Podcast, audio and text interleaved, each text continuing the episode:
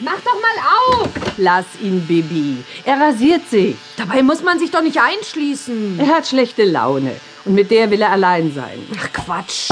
Papi! Lass mich doch mal rein! Nein! Du merkst doch, er möchte nicht gestört werden.